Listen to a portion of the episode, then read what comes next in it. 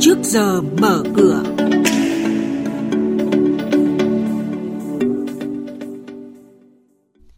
quý vị, thưa các bạn, Việt Nam điểm đến đầu tư hấp dẫn cho dù có những khó khăn ngắn hạn, xử lý nghiêm các trường hợp thao túng làm giá chứng khoán và nhận định diễn biến giao dịch tại Sở Giao dịch Hàng hóa Việt Nam.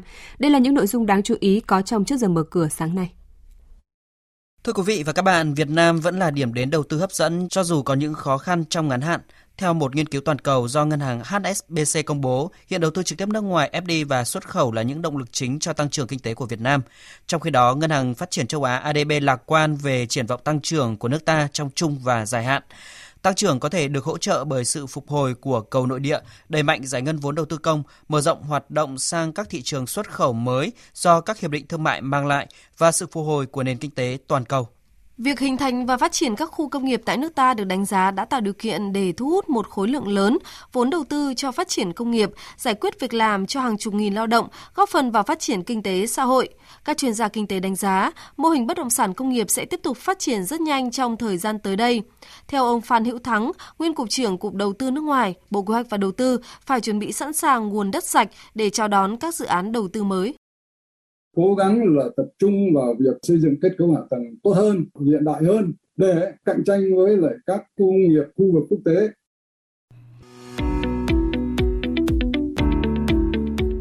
Quý thính giả đang nghe chuyên mục Trước giờ mở cửa. Diễn biến thị trường chứng khoán, biến động giá hàng hóa được giao dịch liên thông với thế giới trên Sở Giao dịch Hàng hóa Việt Nam. Nhận định phân tích sâu của các chuyên gia tài chính, cơ hội đầu tư được cập nhật nhanh trong Trước giờ mở cửa. Đại diện Ủy ban Chứng khoán Nhà nước cho biết gần đây trên thị trường xuất hiện một số cổ phiếu có dấu hiệu bất thường. Hiện nay có các diễn đàn group trên mạng xã hội gợi ý mua bán cổ phiếu một cách chủ quan. Ủy ban Chứng khoán Nhà nước đang phối hợp chặt chẽ với các cơ quan chức năng để tìm hiểu, nắm bắt và thu thập thông tin. Nếu phát hiện vi phạm, Ủy ban Chứng khoán Nhà nước sẽ xử lý nghiêm theo quy định pháp luật, thậm chí chuyển cơ quan điều tra xử lý nếu có dấu hiệu hình sự. Ngân hàng Nhà nước chấp thuận Ngân hàng Sài Gòn Hà Nội tăng vốn lên hơn 26.674 tỷ đồng, trong đó tăng thêm hơn 2.000 tỷ đồng dưới hình thức phát hành cổ phiếu để trả cổ tức với tỷ lệ 10,5% từ nguồn lợi nhuận sau thuế sau khi trích lập các quỹ năm 2020 và tăng thêm hơn 5.000 tỷ đồng dưới hình thức phát hành cổ phiếu cho cổ đông hiện hữu. Giá chào bán là 12.500 đồng một cổ phiếu.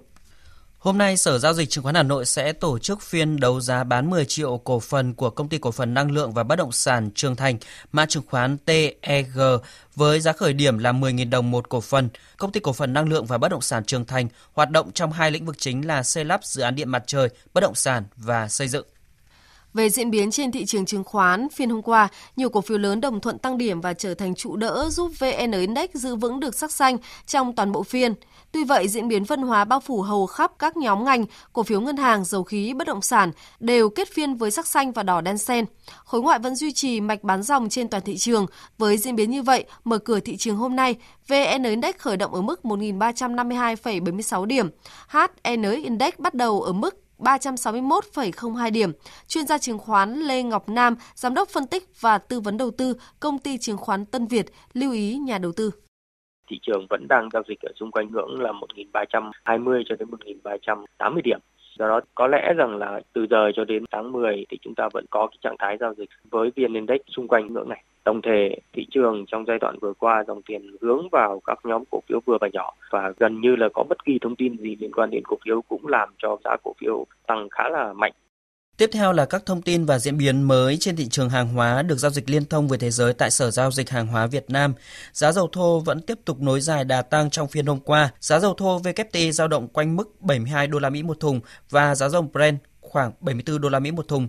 Chỉ số MXV Index năng lượng tăng 1% lên 3.400 điểm. Thông tin tập đoàn bất động sản Trung Quốc Evergrande cho biết sẽ thanh toán lãi cho trái phiếu nội địa kỳ hạn tháng 9 năm 2025. Trong khi đó, chính phủ Trung Quốc bơm thêm tiền vào hệ thống tài chính, giúp tâm lý toàn thị trường được ổn định và dòng tiền dần quay trở lại các khoản đầu tư như thị trường hàng hóa. Như vậy, mặc dù tốc độ tăng trưởng kinh tế của Trung Quốc có thể chậm lại trong cuối năm nay, tuy nhiên xét về cả năm nay, đà tăng vẫn rất vững vàng, hỗ trợ cho mức độ tiêu thụ nhiên liệu của nước này. Trong khi đó, Cục Dự trữ Liên bang Mỹ Fed tiếp tục hỗ trợ thị trường bất chấp rủi ro lạm phát tăng. Như vậy, nhiều khả năng hôm nay thị trường chứng khoán tiếp tục tăng điểm kéo theo đà tăng của giá dầu và hướng tới mốc 76 đô la Mỹ một thùng.